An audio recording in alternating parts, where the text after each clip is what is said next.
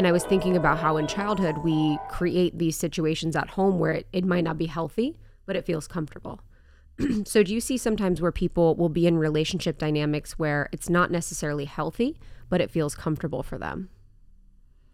Absolutely. Isn't that why we stay in unhealthy family relationships? Because I, I hear people going through chaos with their families, but the discomfort of leaving or changing that relationship or speaking up or demanding anything differently certainly causes a level of discomfort that they're not ready to deal with. So they'll continue to do the thing that they've always sort of done. Mm-hmm.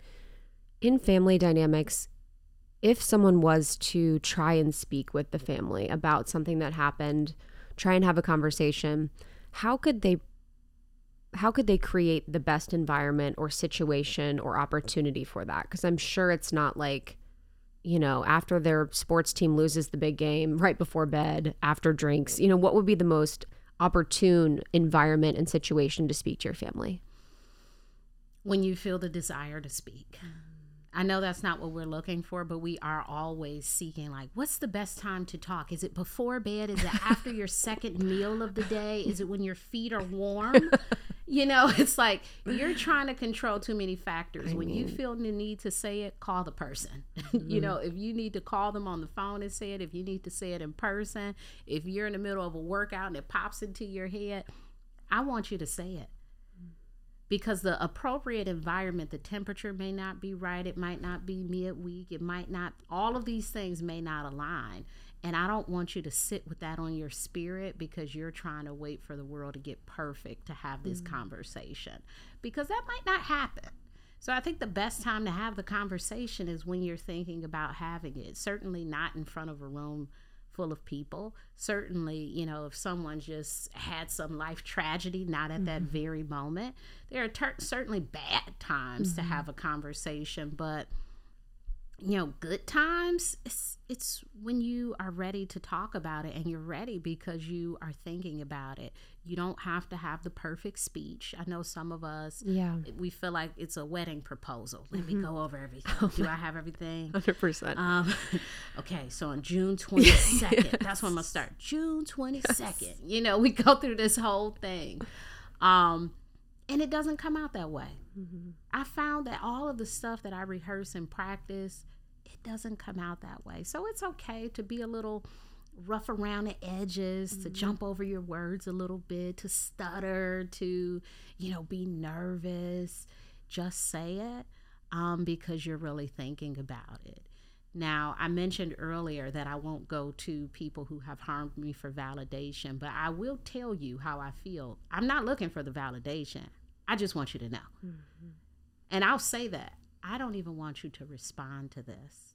I just want you to know where I am. Mm. Because I don't want it to be a situation where you're confused. I don't know why this person won't invite me. Well, you know exactly why.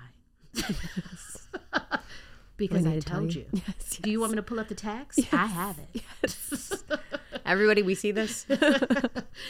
Does everyone see this? Do we need to get on a five way call again? You know, it's like so sometimes we have to check what we're expecting from this other person. A mm-hmm. person who has a low level of self awareness may not give you what you need in terms of, oh, I did that to you. Yeah. You know, it's like this isn't acting. They're going to be like, I didn't do that. I didn't do that. What are mm-hmm. you talking about? You know, so when people haven't done their work, they're not going to do your work for you. Mm-hmm. They can only respond based on their level of emotional maturity, of self awareness, of understanding of their own trauma, of understanding of how they impact people. That's how they're responding. So even when people have the response of maybe gaslighting or shutting you down or giving you the silent treatment, that's all that that person can do. I remember the first time someone gave me the silent treatment. It was for an entire year, a relative. Wow. I didn't expect that. it was for they did something very embarrassing and they refused to accept responsibility for it. So they called me the next day like, hey, and I was like, hey, you did this thing. And they were like, I didn't do that. It was your fault. You invited me to the thing. But I'm like, you got really drunk. You did this mm-hmm. thing. And, you know, like I'm trying to tell you what happened here. And I didn't hear from them after that. When I heard from them again, they said, remember you were trying to say that I, I said, I still stand by that. I'm obsessed. I a year later, it's like yes. Still, I'm, I'm, I'm not obsessed, but I'm not going to take blame for. No, it. I'm obsessed with that answer. Just being like yes, yes. Still, they don't bring it up anymore. This was of like course. many moons ago. They don't bring it up anymore because I'm not going to agree with it. There was a time in my life, particularly when I was a kid, when people would do things and I would be like, oh, okay, yeah, no, I don't remember that anymore. But now I'm like, I'm such an adult. Mm-hmm. I remember it just like this. I I'm not going to change my memory of what happened for your um, validation mm-hmm. because that's dishonoring myself. Now I have to lie to myself mm-hmm. to be able to make you more comfortable with this thing that you did. Mm-hmm. I'm not doing that. Mm-hmm. Yeah, and how has that approach changed your relationship with yourself? I think it has given me such a level of confidence and self esteem. Like the way I talk to myself in the mirror, ugh, I need to record it. It needs I to be like an affirmation CD or something. Maybe your YouTube short should be those. Even when I mess up, I I have just become so kind to myself. Like, girl, you ain't mean to do it. You mm-hmm. didn't. You didn't know. You didn't know. You know. So it, it it helps me be more gentle with myself. It helps me be more accountable. Seeing someone unable to be accountable for their actions it's like I don't I don't want anyone to be on the receiving end of that like I was. Mm-hmm. So when someone says this is what you did, I have two kids. They tell me. they're very honest. Yes. They're therapist kids. So they're like 100%. This made me feel. You're like, "Oh my gosh. I have taught them too many Yeah, you're like words. again. right. I'm nervous about the first day of school. Oh, oh my gosh, my anxiety was bad last night. I'm like, your sex. like, is this you're coloring all day? just like this is your language. So yeah, they they they say stuff to me. I'm married, my husband, my mm-hmm. friends. You know, people say stuff to me, and I'm like, hmm. I receive that. That's mm-hmm. usually my response. I I receive that. I hear that. Mm.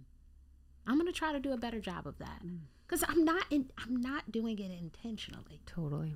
I think of myself as a good person. Mm-hmm. So if I am, you know, maybe over talking you or if I am, you know, dismissing what you said, I don't mean to do that. So I don't even take that as a offense to mm-hmm. myself. I'm like, hmm, I have to pause longer when they're talking. like I take it as a opportunity for growth. Thank you so much for tuning in to Morning Microdose by Almost 30. We hope you enjoyed waking up. As always, we encourage you to take what resonates and leave the rest. If you enjoyed this trip, tune into the full episode on the Almost 30 podcast. All episode information can be found in the show notes. Make sure to subscribe, and if this becomes a part of your morning routine, be sure to share it with a friend. We have new inspiring doses Monday through Friday. Follow us on Instagram at Morning Microdose and follow Almost 30 at Almost 30 Podcast. Thanks for listening. We'll see you in the vortex.